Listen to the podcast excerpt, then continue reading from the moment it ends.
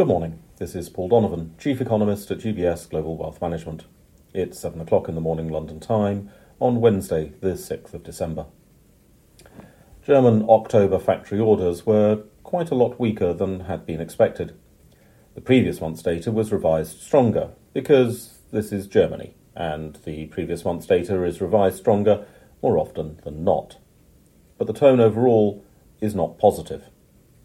This is a consequence of the ongoing shift in consumption patterns away from spending on mere physical possessions and towards having fun. On the assumption that paying hundreds of euros to watch Taylor Swift sing on the other side of a football stadium is, in fact, fun. Germany, of course, has a strong reputation as an exporter of mere possessions. It has, relatively speaking, less of a strong reputation as an exporter of fun. This pattern is likely to be replicated in the euro area's retail sales data today. Retail sales are physical, not fun. No one is likely to pay too much attention to the numbers because data for the euro area is out of date, rather abstract, and generally very uninteresting. Nevertheless, it is all likely to fit with the broader narrative.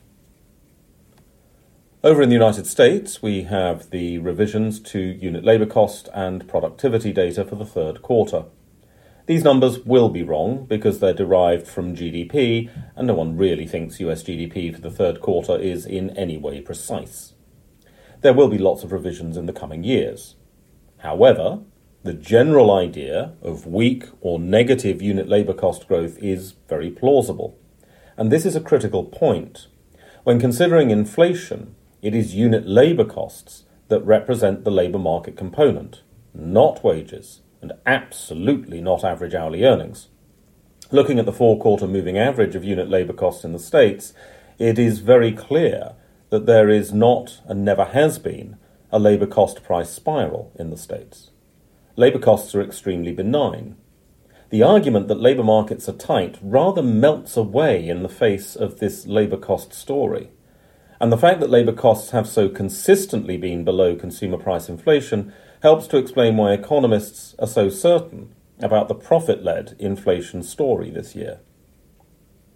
Meanwhile, the Financial Times is reporting that a survey of 40 academic economists had the US Federal Reserve cutting rates only in July of next year.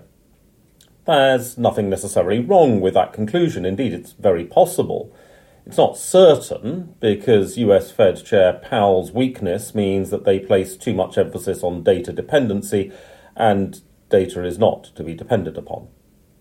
However, the idea of surveying 40 academic economists for the precise timing of a central bank move seems just a little weird. This is not generally how academic economics works. It's the humble market economist who has to spend their time listening to Lagarde's every nuance which is obviously a full time job in itself, and from that drawing conclusions about policy timing. Academic economics is generally a little more abstract. That's all for today. Have a good day.